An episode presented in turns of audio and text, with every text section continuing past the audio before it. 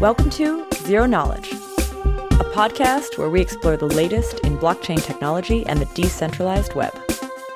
The show is hosted by me, Anna. And me, Frederick.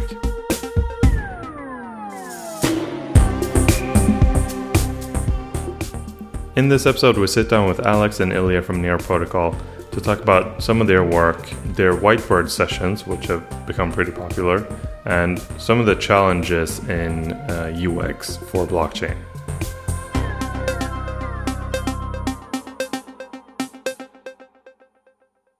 Before we start, we want to say thank you to this week's sponsor, Trail of Bits.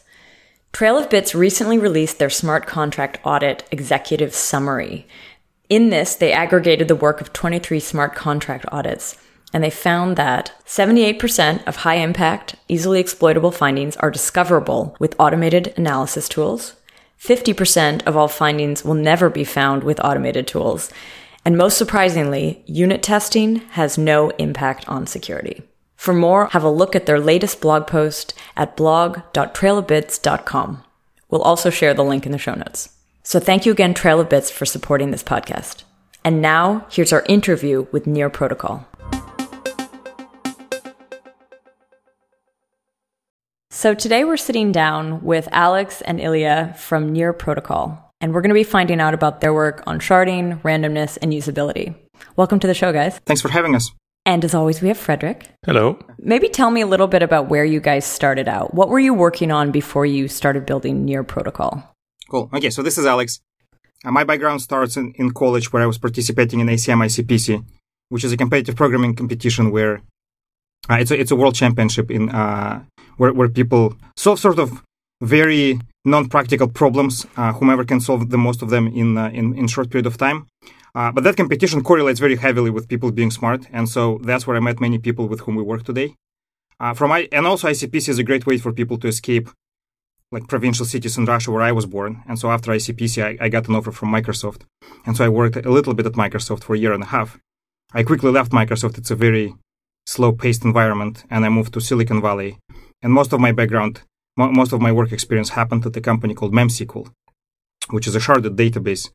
Uh, I started there. I was the first engineer. So I joined when there was only three people and a Pomeranian. When I left, it was one hundred fifty people company with uh, uh, like multi-million tens of millions of A R R. Uh, and then after MemSQL, I met Ilya. Uh, we were doing, both of us were doing machine learning back then. I was, I briefly worked for OpenAI. Ilya will tell where he, what, what he was doing. Uh, machine learning didn't fly. And so, uh, and then, yeah. And then, then we will talk how we got into blockchain space and why Near. What about you, Ilya? What's your background? Yeah, so for about ten years, I actually been doing machine learning. I started when I was in the first year of college. Uh, mostly, I was, I'm also from a provincial city in Ukraine, so I needed to escape somehow. So I started working for a U S company from there. Um, first, it was decision trees, and then kind of slowly moved to more sophisticated methods. Uh, moved to U S and uh, realized that the company I worked for wasn't going anywhere from perspective of like adopting neural networks. So I looked around and saw that Google Research is pretty much the place where all of the deep learning researchers are. So I just went directly there. And shortly after I joined, I started leading a team working on natural language. So we mostly work on question answering, but also a lot of kind of adjacent topics. So some of the questions on google dot com are answered by our models. Um, And then at Google, there was kind of development of deep learning net, uh, kind of frameworks. And then as time went, uh, they realized they needed something new. So that's when TensorFlow started. And I wasn't there in the beginning, but I kind of we jumped on it pretty early and then realized it's not very usable for regular developer. So I built what uh, kind of became a framework for n- regular developers and like data scientists to use TensorFlow. Uh, when I was leaving Google, about six hundred teams inside Google used it. And then outside, I don't know, but a lot of people use TensorFlow through the interfaces. So for a while, I was like number three, number four by commits on GitHub, and then kind of slowly slided as I started doing startups. So did you do some startups afterwards? So yeah, so w- pretty much I left to join Alex uh, as we were kind of... Exp- like both of us wanted to do startups. Google, even though it is faster than Microsoft, but still relatively slow place. Um, and I wanted to do something fast-paced. I wanted to actually make an impact. Uh, we joined on kind of our, like, I also participated in I C P C, not as successfully as Alex was, like, on national level. You, and, you, you advanced to the finals, right? You just messed up your visa. Uh, that was, yeah.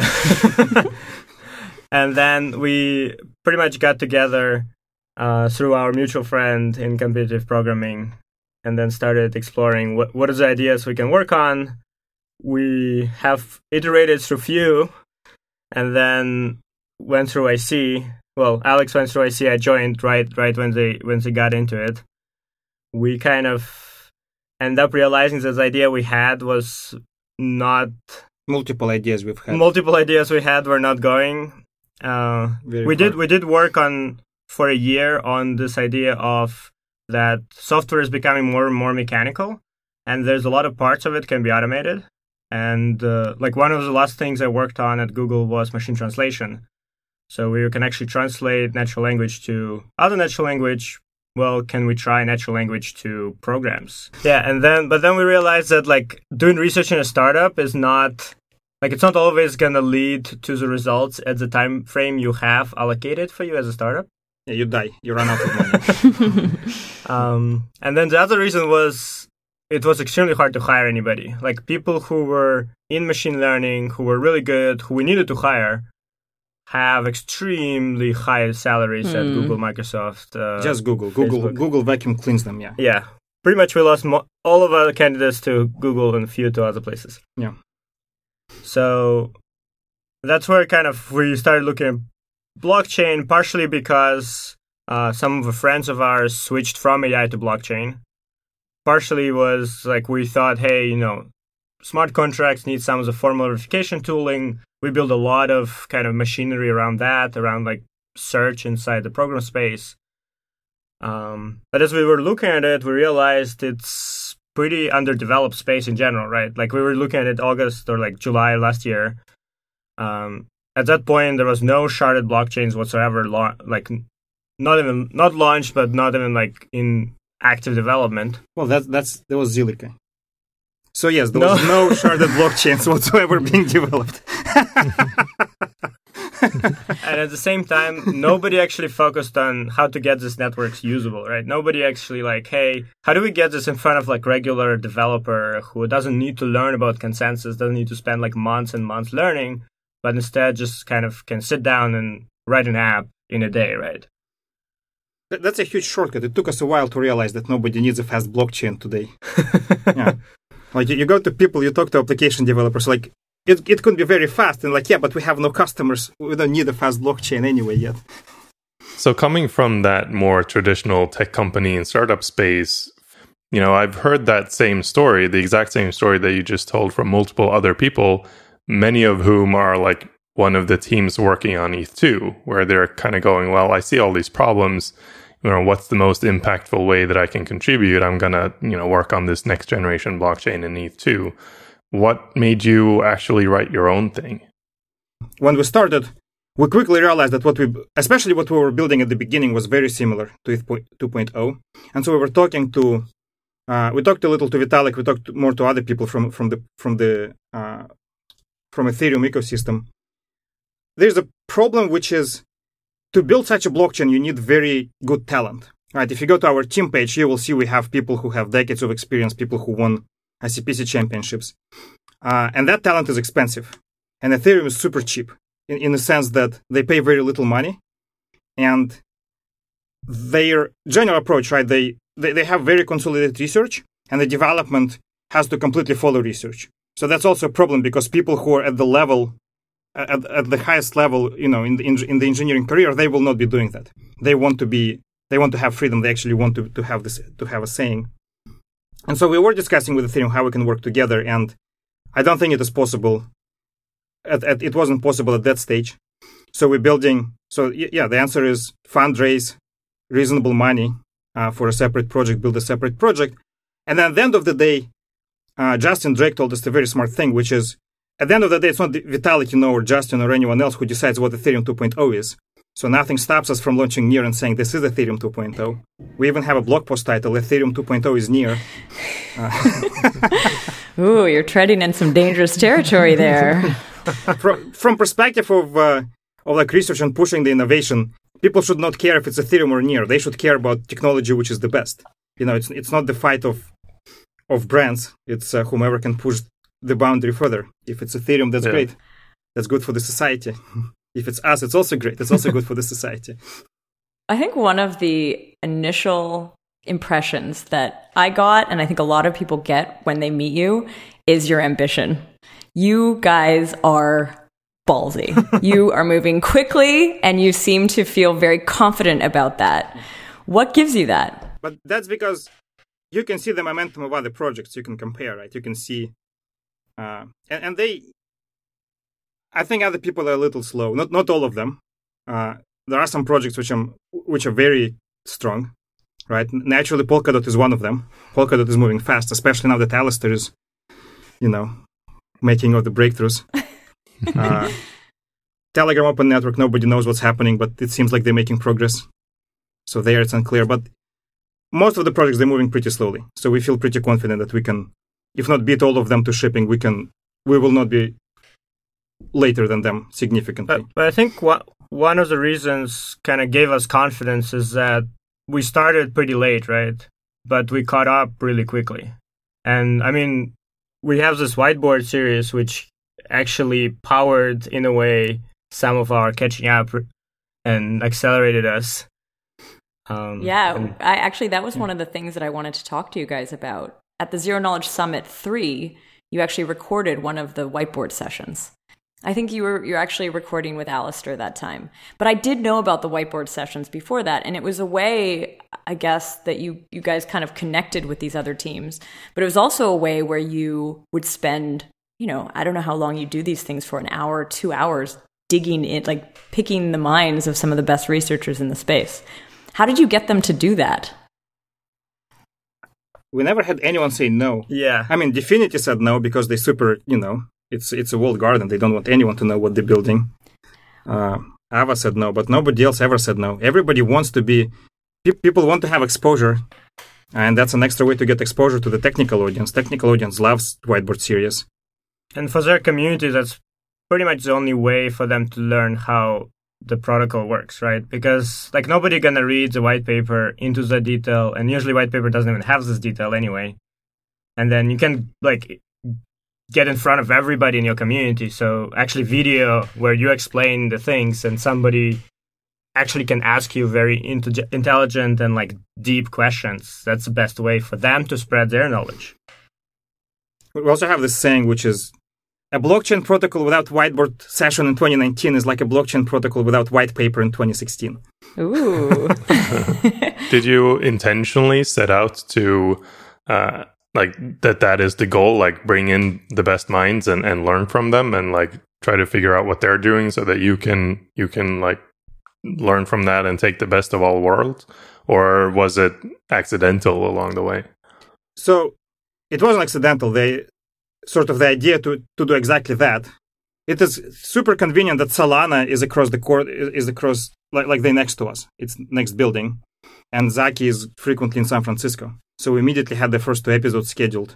And from there, we saw that it's uh, it's a good idea. And so learning is one of the biggest reasons why we do that, because we learn a lot. Uh, the second is uh, it's also a great way to educate others, because for many protocols, Pol- Polkadot was no exception in this sense. Uh, there is very little available on the in the like on the web that would explain tech details, right? So people know about yeah. a lot about Polkadot, that it's, you know, parachains, what it provides you, but very little how it works internally.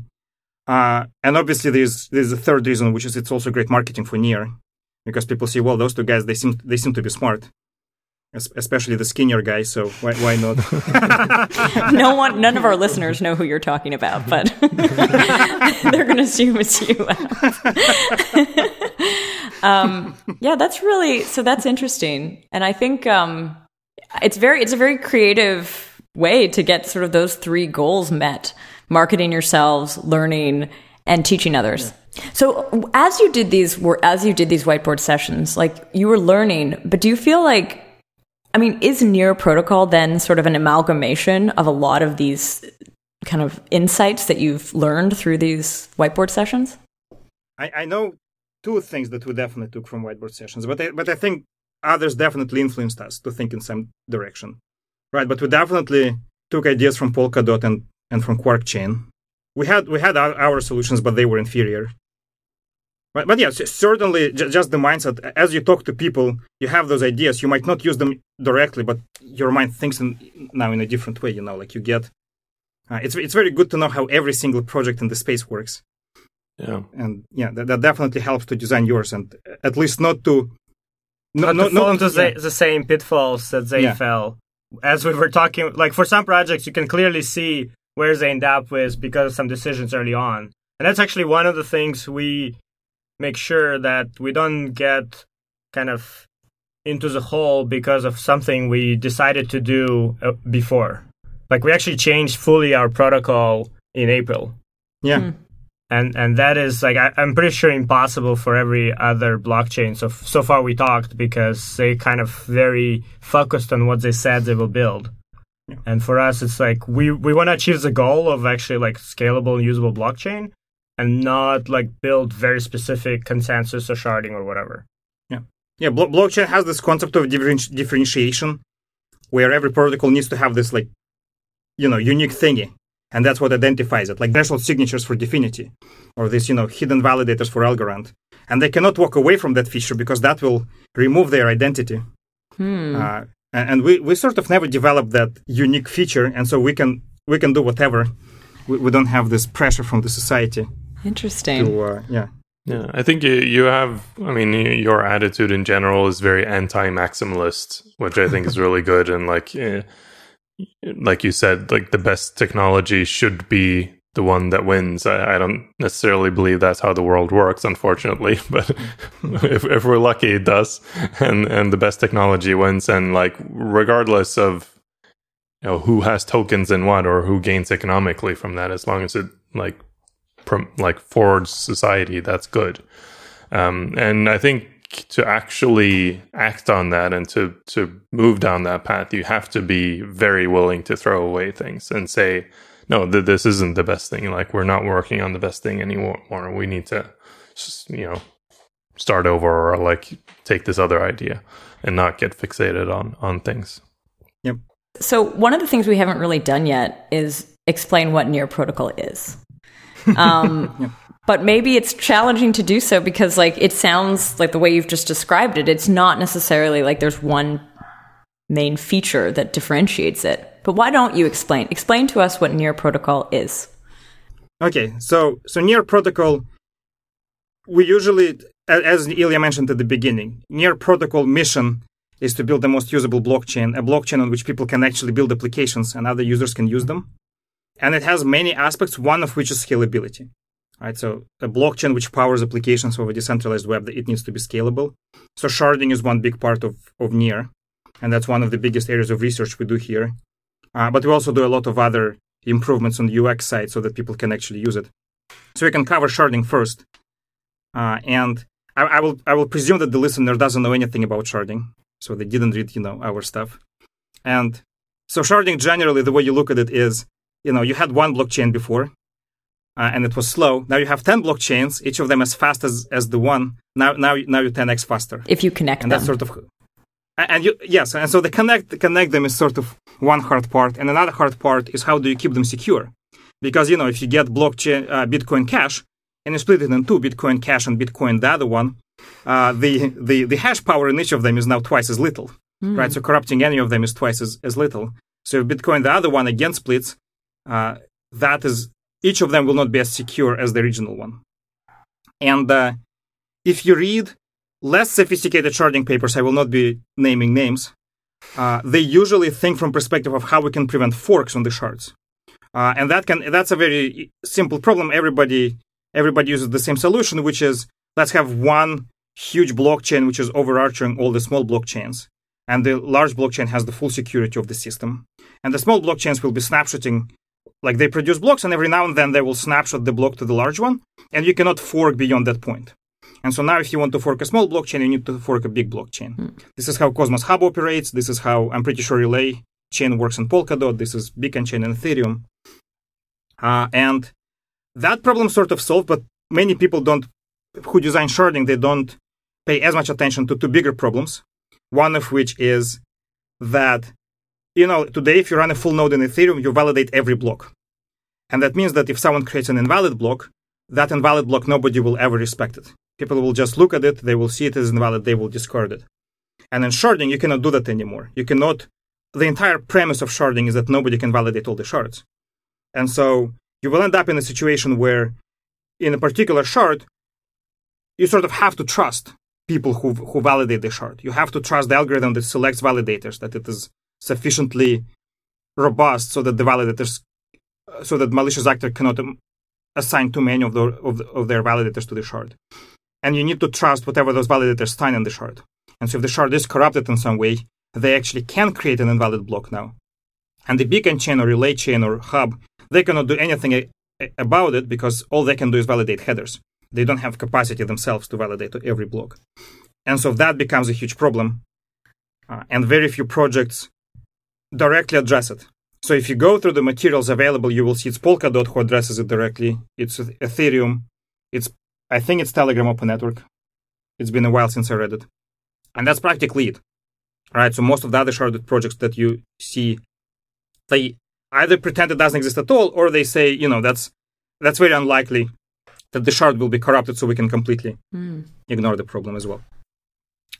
And that problem, uh, it, it sort of goes side by side with another problem, which is called data availability problem, which is even if you find a way uh, which provides better, like you find a way to have more people validate the shard or like have external people who sort of have incentive to validate the shard. It only works if they can actually get the blocks produced for the shard.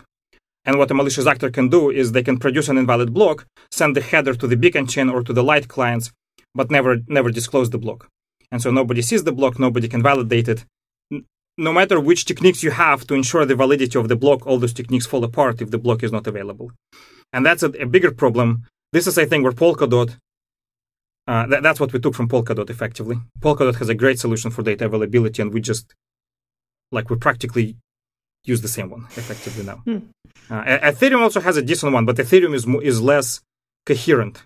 Ethereum just put a lot of small techniques that together give you meaning, meaningful sort of certainty that data is available. While in Polkadot, it's very it's very specific. You know exactly what needs to happen for data not to be available, who needs to, uh, how many people will get slashed. Uh, so I, I think Polkadot's approach there is just, uh, it, it's the best we have today in the industry. So it makes sense just to use it. Uh, yeah. And so we, our entire design, why it took us so long uh, is that we were thinking, how do we solve those problems? So until April, we were struggling. And, and in April, we sort of finally figured out a design which sort of addresses them. Right. So we have this paper uh, that describes it in detail. We, we might cover it today in, in less detail.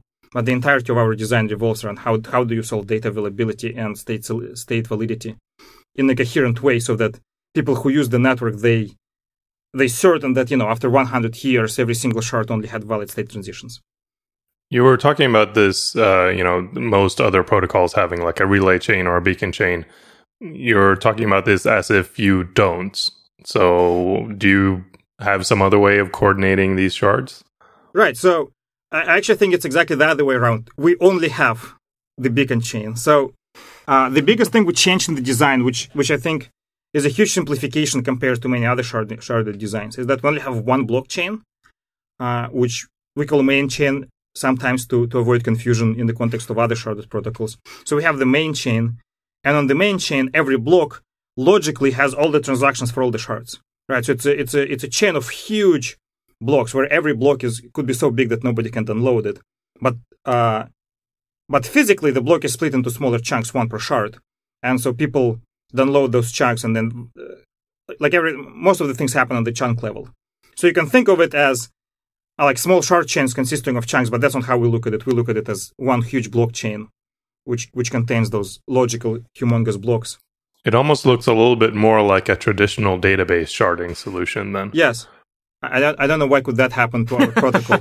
Uh, but this, this this is a huge simplification because you only have one fork choice rule in the entire protocol. You only have one finality gadget if you have one. Right? So it simplifies so many things. Uh, and uh, and then reasoning about security, reasoning about the design is significantly easier, right? Which is, I guess, it's very important for people who try to assess the security for themselves to figure out if they want to use the protocol. Yeah, it was repeatedly where... where we were trying to figure out something, we're like, that is way too complex, let's simplify this, let's simplify this, until it's like easy that you can explain it in like ten minutes. And that like that's a general goal, because if you think of like successful blockchains so far, they have been like extremely simple. You just mentioned that it ended up looking a little bit like a traditional database sharding setup, but like is that, do you find as you're going through this process that you understand better why those decisions were taken back then when that was being developed? Like, do you actually feel like this is helping you understand like computer science history? I, I think in the database world, sharding is, is easier. There was no unsolved problems there. Though I wasn't, I wasn't back then. Ah, it's hard to tell. No, I'm sure that there was unsolved problems that they solved. Yeah. It's just solved so, now. so, so there are there, there are in general very few sharded databases actually, and many of them. Like in twenty eleven, when we started building MemSQL, the space was the same. There was MongoDB, and MongoDB will be Zilliqa. It's a very popular database, which technologically is very uh, meh. And there was MemSQL, which was sort of near, which was, uh, it, it, it was a very good technology, but it didn't have that sort of uh, question. Question, I, I call it questionable marketing, right? It didn't have that questionable marketing. Uh, and... It enrolled, I think, better for MemSQL than for MongoDB on the long term, though it's hard to tell. MongoDB is also doing pretty good. Right. But in general, sharding, sharded databases, they generally exist within Google, within Facebook, and very few of them are externally facing. And their designs are mostly kind of similar. So if you look at even Mongo, MemSQL, Cassandra, uh, and all of them, it, it's sort of similar, and it's sort of what you would come up with if you just sit without having any knowledge and think how you would shard a database. So it's not, uh, I don't think there's anything groundbreaking there. Uh, while with, and the same actually goes to blockchains, right? We we came up with Near design with, before we talked to Ethereum, then we talked to Ethereum and design was the same. And if you talk to Algorand Network, their design is the same. And they started also before Ethereum published their materials, right? So that's sort of that hub and spoke. This is what you would come up with if you just sit with a pen and paper and try to figure out sharding. Mm-hmm. Right, it's, it's the little details like state validity which are hard. So far we've been talking about sharding. What about the usability? What does that mean to you guys when you say like you want it to be usable? So this actually has two components of it. The, like we are engineers ourselves, you know, we tried to build a company before. So a lot of it is kind of coming from perspective of, can I build a company? Can I build the application on this as a developer, as, you know, as an entrepreneur? And right now the answer is no. Like, we have seen a lot of people trying, and the only thing that actually succeeded, even to some extent, is gambling. Um, so a lot of it is like, how can we solve these problems? How can we, first of all, make this easy to use for an engineer, right? Like, the first time I tried to use Ethereum, right? The first time I came to uh, a hackathon, right? It took me like six hours just to set up everything. Right. And while I was setting up, I also was reading the, like all the blog posts about Solidity, because there's no like documentation in one place, at, at least at that point. So like this is kind of, you know, all the small issues. And that, I mean, that's the same thing I learned before working on TensorFlow, right? It's the underlying engine can be amazing. If you cannot like communicate it through a simple kind of principles to the end developer in this case, they will not be able to use it. So you will be only like marketing for very small uh, kind of number of developers. So that's the first thing we focus on, is how can we make developers on board really fast, iterate really fast, and kind of over time actually build a business out of it.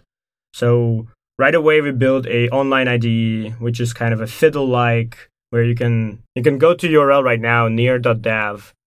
You can create a project from a template, and you can launch your first application on Near in fifteen seconds. Right, so that actually will deploy on testnet, will sp- pull up the full front end, and you can, you know, interact with the application. And from there, you can start iterating. We use WebAssembly as kind of, you know, already, I think, generally accepted uh, V M. But on top of it, we've been working very closely with this team called AssemblyScript that actually compiles uh, TypeScript, which is JavaScript with types, into WebAssembly. And this is pretty much unlocks web developers, front-end developers, full-stack developers who know how to write in JavaScript, who know Node.js, who know React, to start building applications. So that's like a huge market, right? There's millions of people who know JavaScript. And then at the same time, we actually like trying to figure out what are the business models that people can have, right? Like one of the main, like we talked with actually with a lot of developers as well. We're not just talking with projects, kind of protocols, but also we're trying to figure out what are the missing pieces actually on like application layer. So a lot of it is like people want to pay for transaction fees for their users because they want to charge them in some other way. Uh, some of them instead want to charge users more than the usual transaction fee to kind of accumulate more reward from that. So all of this is kind of implemented on a protocol level for in our case. Hmm. Um, is this a, it's, it sounds like there's a few projects, there's echoes of a few projects that we've come across in the past. Like the templating, is it similar to like maybe what Zeppelin was doing? Is well, is the is the usability for J S developers a little bit like what Agoric has been proposing? Yeah, and Portis and a couple others. Yeah, this is interesting. So it's like you're, I, I can sort of see that, like you're pulling together a few of these unique features. From our perspective, we're not like, I mean, you know, we're talking with a lot with everybody, and we're trying to fi- get the best ideas. But in my head, at least, it's it's more of a stack, right? Like if you go to develop on like Google Cloud or Amazon Cloud, right? Yes, yeah, so you get like a raw machine, and that was kind of their success. But really, you get like a full stack of, you know, different layers of uh, infrastructure, right? Mm. And if you think of it, they actually didn't launch A W S without a front end, right? They launched A W S front end, and actually command line, I think, come in later. Like right now, existing blockchains come in the other way. They come in with like yeah. somewhere we have a cloud, a blockchain. And then here's a command line that like somewhat works, and then figure it out. Huh. But also on Ethereum, all those projects, they, they solve many problems independently, but those projects work very, very badly together, right? So someone, I was talking like a few days ago with someone who was using Loom Network for, because Ethereum is too slow, so they were using Loom, but they were also using, I think, Portis, uh, so that people can use it easier. But Portis and Loom were not cooperating together, right? And so if they also want to use meta transactions, to, uh, well, n- now they have three of those together, right, that need to work together. And so if they all exist on the protocol level from day one, that's that's significantly easier for the developer because they don't need to connect multiple independent libraries, which don't necessarily, which are not necessarily designed with each other in mind. Yeah. I mean, I feel like a lot of these issues are an issue of time. And I wonder how you see that where like you are right now, and and you know Ethereum is coming out of the space. Completely agree, like it comes from a very developer centric view of like, yeah, you ship a C L I first and just hope that people use it for good things. But then as it's grown, you know, it's a decentralized project. We want to encourage as many people to contribute to as many things as possible. You could build a better, more coherent product and U X if it's one company shipping everything for this whole ecosystem. But then you're going against the values of the community and, and wanting everything to be decentralized. So how do you find that balance? It, it's different values. Decentralization of the of the protocol itself is the biggest value that it provides. Decentralization of development is desirable, uh, but it's very slow, as we can see, right? So Ethereum, yeah. if if you look the how Serenity is being developed, right? They have very strong teams working on it, but it's still very slow. Because the effort is decentralized. It, there's always going to be some time penalty for decentralization. And so at least in the, in the early days, uh, the protocol will benefit a lot if the development is centralized. Uh, and the problem there that needs to be solved, the only problem that needs to be solved is how do you have centralized development on a decentralized protocol? And that we're doing in a way uh, through, like effectively we have this concept called decentralized maintainer, no. Benevolent maintainer, Benevolent for, maintainer now. for now, which is... Uh, It's it's a, it's a play of words, right? Uh, on benevolent dictator for life, hmm. uh, but benevolent maintainer for now is the entity which is uh, it's on the protocol level. There's an entity which which does the development, and there's a, and there are upgrades sort of on the protocol level, not as hardcore as Polkadot, where you can you can roll out a binary on the protocol level. In our case, it's more of on the protocol level you can say which binary needs to be rolled out, right? People still need to do it manually, uh, and there's some time when people can say, that people have to, to review the changes, to, to agree on them. And uh, for as long as Near Incorporated is behaving reasonably and not doing anything stupid, people will be, uh, like the updates are going to be rolling out. And if, if at any point we go wrong, people can just vote us out. And there are multiple levels of how that can happen. But effectively, for as long as we're doing a good thing, people will continue keeping Near yeah. Incorporated as the developer. And at the end of the day, it can always move to decentralized. Even if we don't do anything wrong, people at some point can say, okay, Near Protocol is sufficiently developed. We don't benefit as much from the pace of the development anymore. It's good to to to reduce the risk, right? Because still, it could be that we're shipping something reasonable, but like slightly biased towards what we want, right? So at some point, people w- might want to move to completely decentralized development. But mm. early on, definitely, uh, like Ethereum didn't cross that line at which decentralized development actually helps it. At this point, it still definitely hurts it.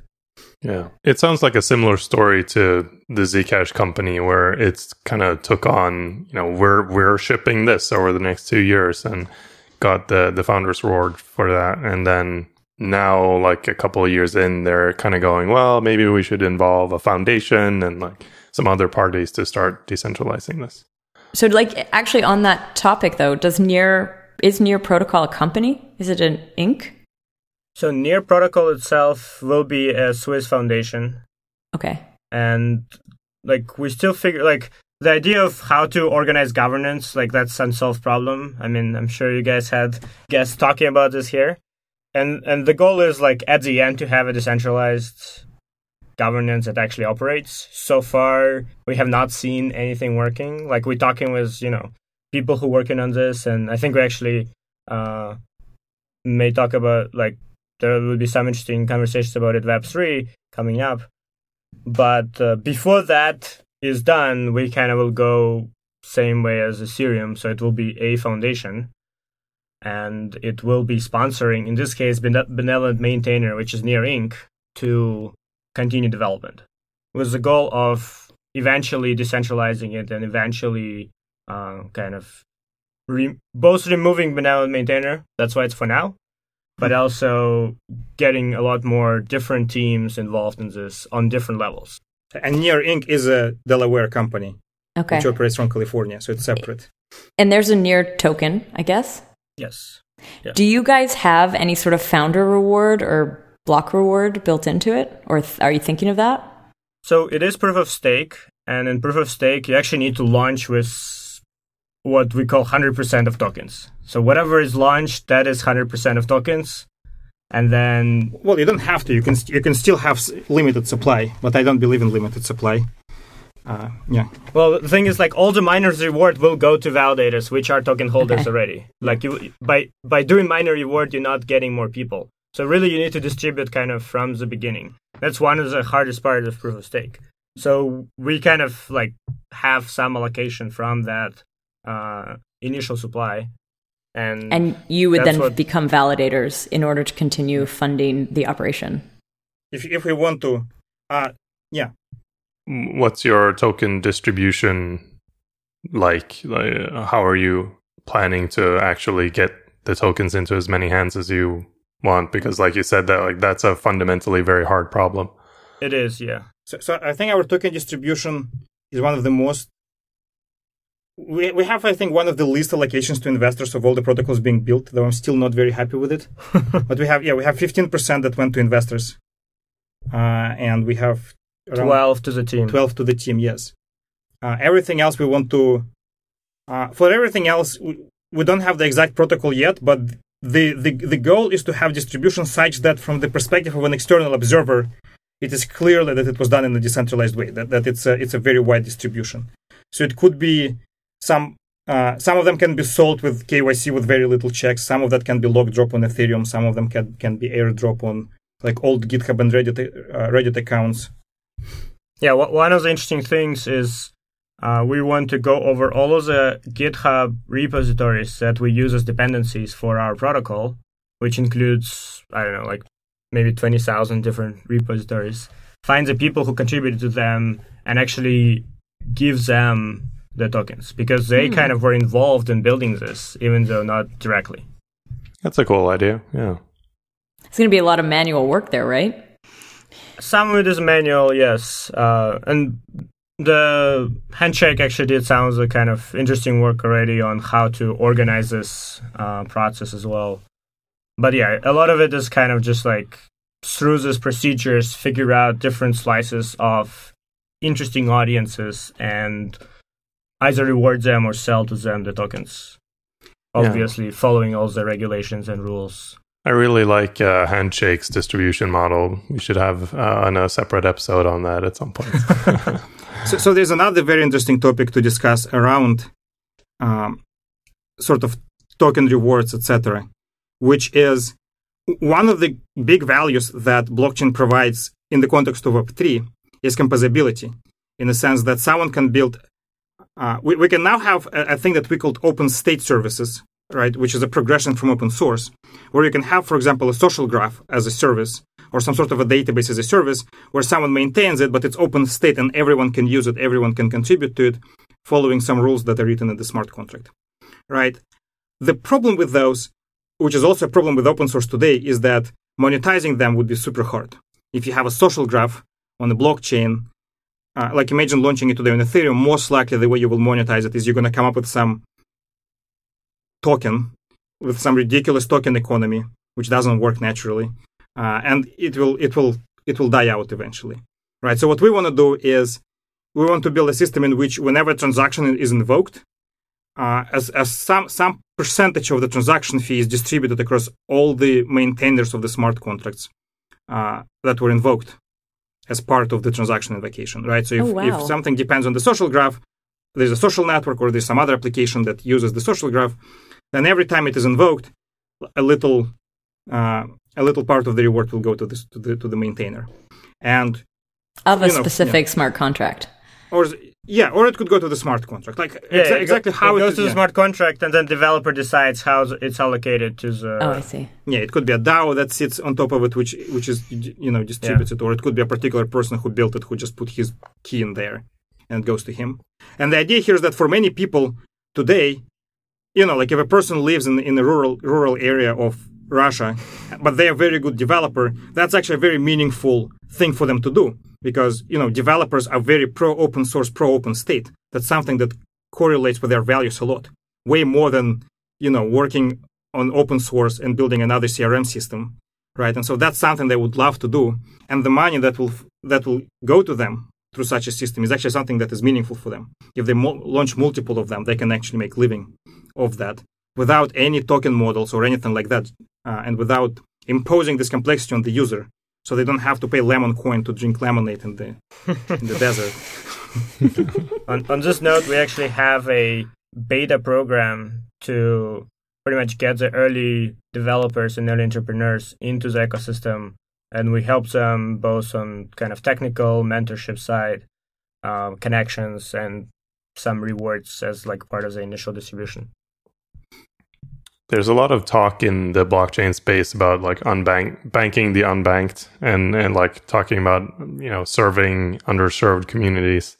And uh, there's very little action to actually show for that, and that people actually try to do that or intend even intend to do that.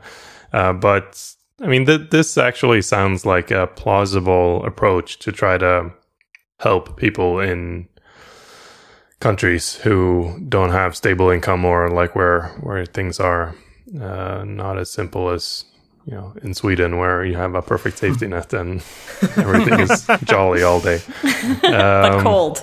Yeah. Maybe not now. um, yeah, so that's an interesting model. One thing I'm I'm curious about is, is you know, on, on a similar line, one of my pet peeves is actually addressing JavaScript developers, because like on one hand, I completely see the argument and the case for it.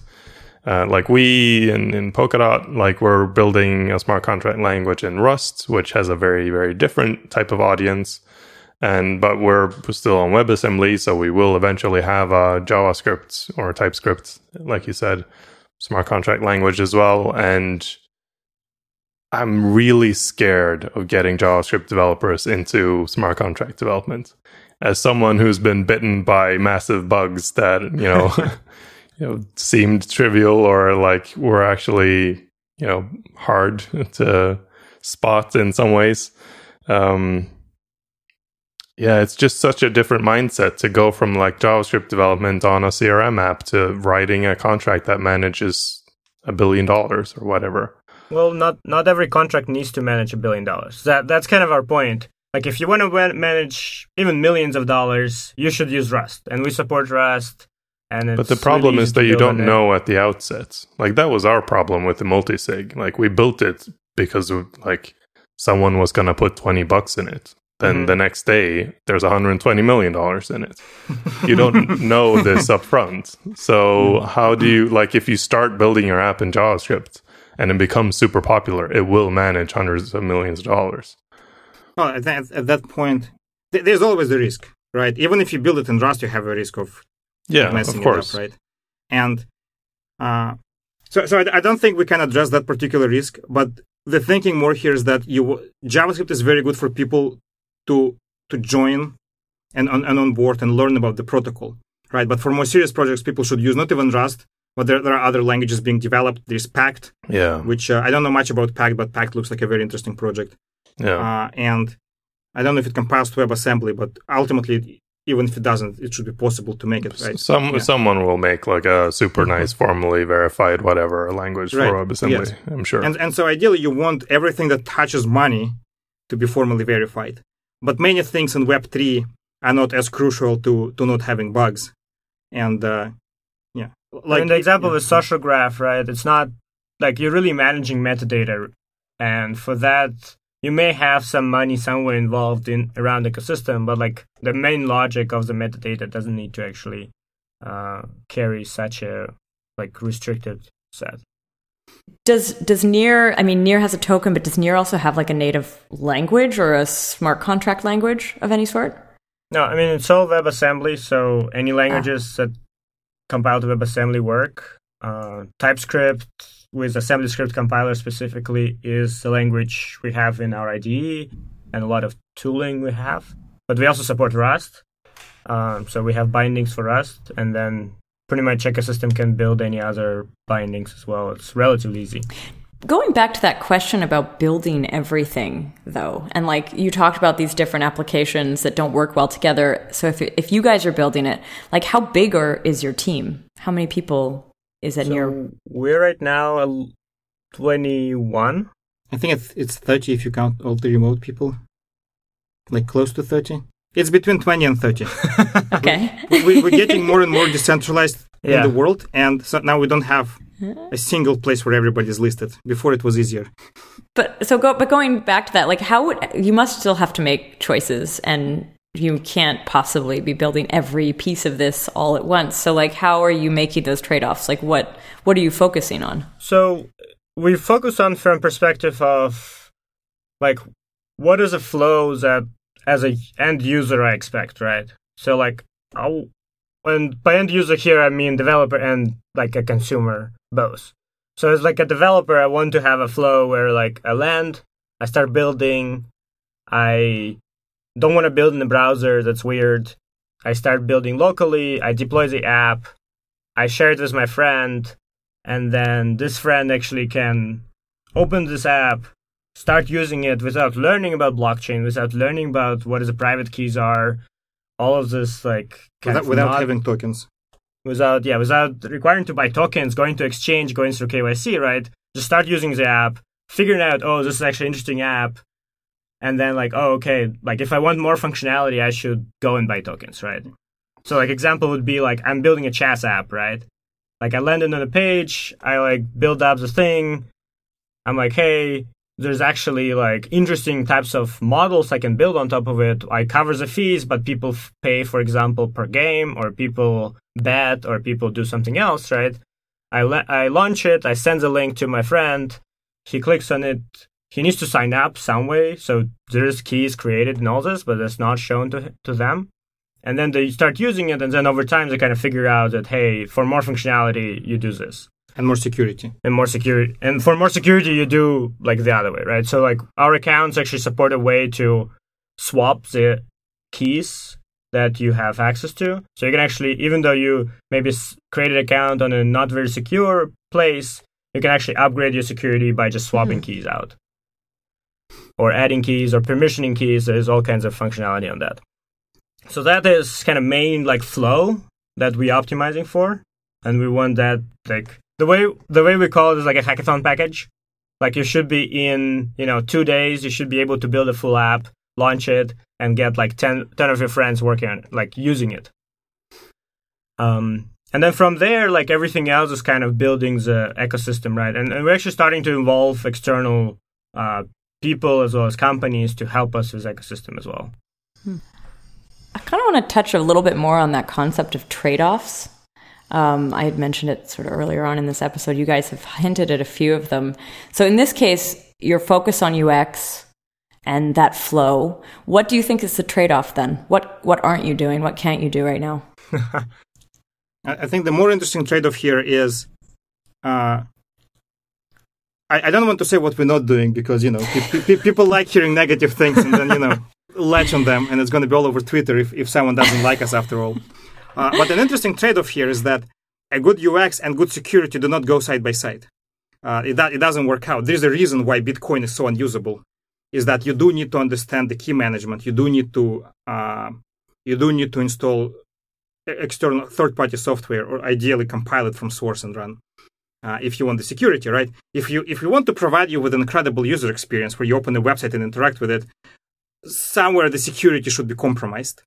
Right, and so we have this concept called progressive security, which effectively says when you join an application, like you you, you start playing a game, you don't need the full security. You're not having one million dollars worth of Bitcoin there or near tokens, right? And so at that point, you get reasonable security, meaningful security, with some assumptions that you know a company like hypothetical Coinbase will not go rogue on you because that will hurt their business, right? But once you get assets you care about, once you have that CryptoKitty whom you love so much, you will not be able to lose it, you know, tolerate losing it. Then you can actually move to proper security. You can install the browser pl- plugin or a wallet application. You can actually create your own key pair and understand how to manage it.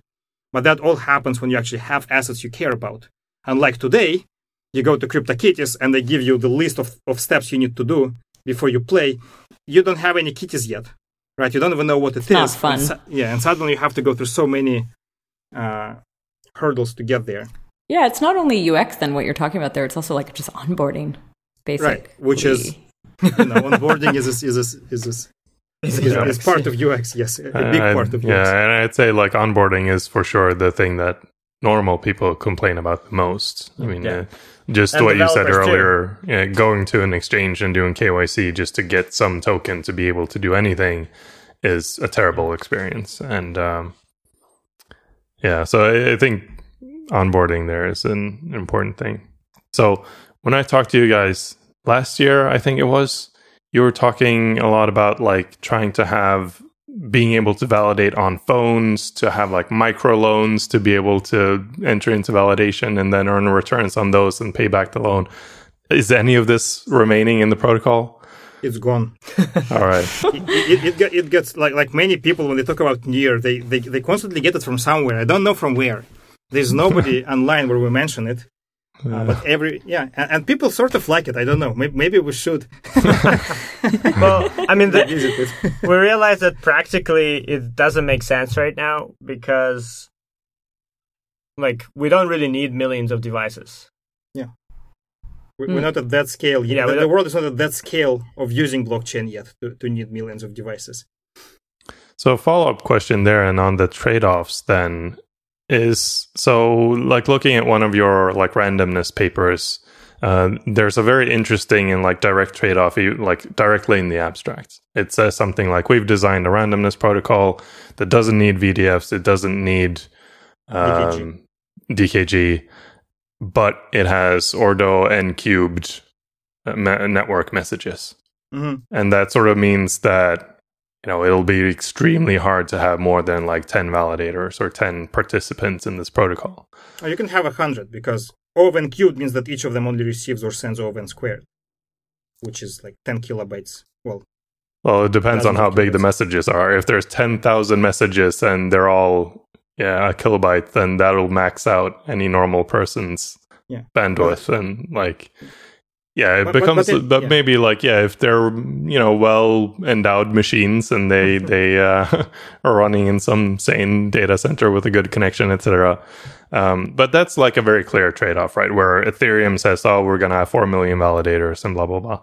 Um, you know, how do you think about those kind of technical trade-offs? You, you said already, like, we're not aiming at a million machines. So where do you place your, you know, what what are you optimizing for? So so one, one quick thing about the randomness is that O when cubed is each person actually sends linear number of messages.